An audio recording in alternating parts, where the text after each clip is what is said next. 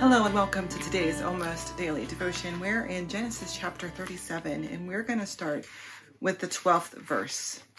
Joseph has been not great to his brothers, has lorded over his brothers the preferred status his dad has granted to him. And his brothers finally had enough. And let's hear what they do. Joseph's brothers went to tend their father's flocks near Shechem.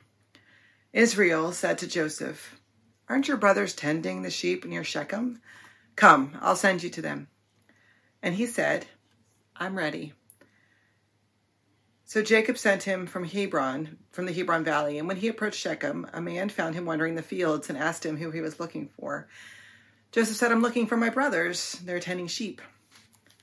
When Reuben heard that Joseph was looking for them,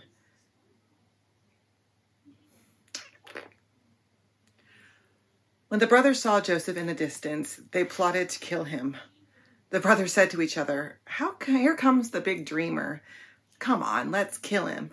And throw him into one of the cisterns and we'll say a wild, wild animal devoured him. Then we'll finally get rid of him and his dreams."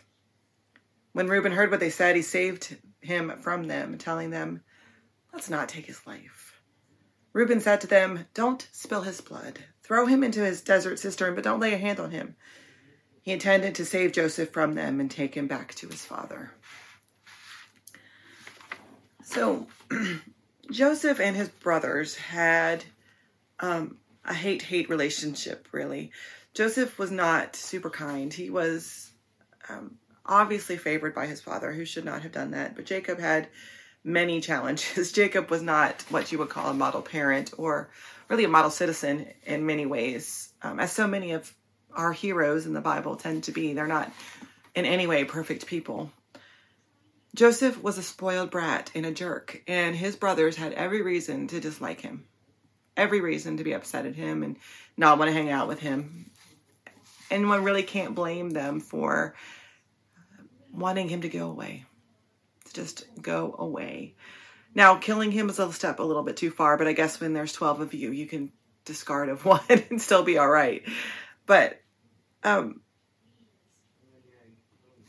it's challenging to think of what might have happened if Reuben hadn't been there. And it reminds me that often God sends angels to us in different ways. And angels are, I think, anybody who sends who bears a, a witness from God, who sends a message from God, who says that there is another way, there's another path, there's um, another way to be in the world. Mm, yes, you may hate this person, you may hate your brother, you may hate um, someone you don't even know, but that is not who God is. God does not ask us to hate. And so Reuben, in this case, is the angel. Is an angel of mercy for Joseph. He swoops in at the last minute and saves Joseph from a certain death though he doesn't go quite far enough. And he trusts his brother a little bit more than he should. And they end up throwing him in the cistern and selling him to slave traders. And it makes me think, makes me wonder how often we give up on people. How often we say, well, that's good enough. I've put in enough effort there. I've tried enough times there.